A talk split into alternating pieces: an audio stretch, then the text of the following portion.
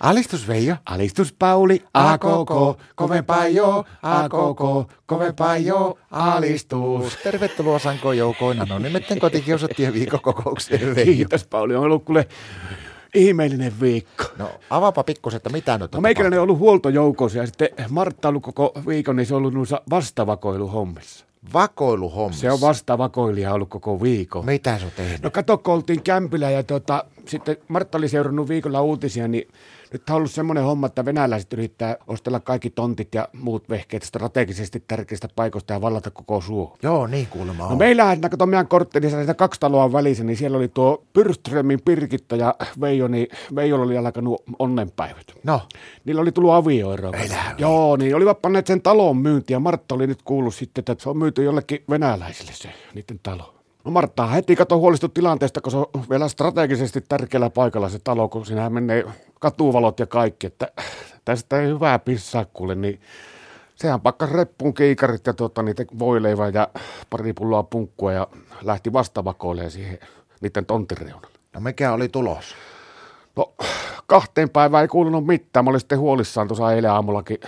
Pakkasyö oli ollut, mä että menen katsoa, että ei se ole palentunut riepu sinne pikku punaviineeseen. Ei sitä näkynyt kato siellä omassa poterossa. Ja Mä että no ei tästä annetaan hälyä nostaa, kun on näitä valtiosalaisuushommia katon, niin lähdin takaisin kämpille, niin tänä aamuna tuli sitten kotiin. No tuottiko se urkinta mitään tulosta? Tuli, tu, tuotti se joo. Se Martta tuli, kun se tuli kotiin, niin se oli siinä pikkurapuloissa ja väsynyt. Ja sanoi, että hän lähtee nyt nukkumaan, mutta Veijo on ihan rauhassa, että ei ole mitään vakavempaa ei ole tulossa. No.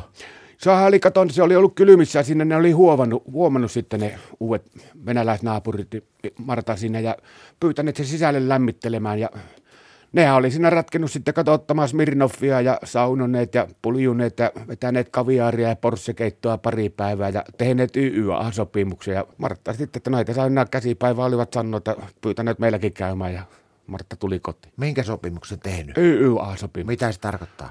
että hyville naapureille löytyy aina leipää ja lämmintä. Potkaa. No mitä ei teille? Mä ajattelin tehdä kuule omaa verokalenteri. Minkä? Verokalenteri omaa. Mikä se semmoinen? on? Semmoinen, että mä otan kuvia Martasta erilaisissa asennoissa eri paikoissa, semmoisia yllärikuvia. Ja paan joka kuukaudelle, niin paan aina Martasta kuvan siihen. No mistä tuommoinen idea? No siitä kato, että kun ver- Marttahan se varsinainen verottaja on. No, No eihän mä ois saanut viime vuodeltakaan, niin mä en saanut yhtään tuloja, enkä mä voinut maksaa verojakkaa, kun Martta vei kaikki rahat. Mutta Veijo, jos painankin kaksi, niin ostako toisen? ei ilman muuta, jos, sillä, on- jos ei se ole niin se alasti.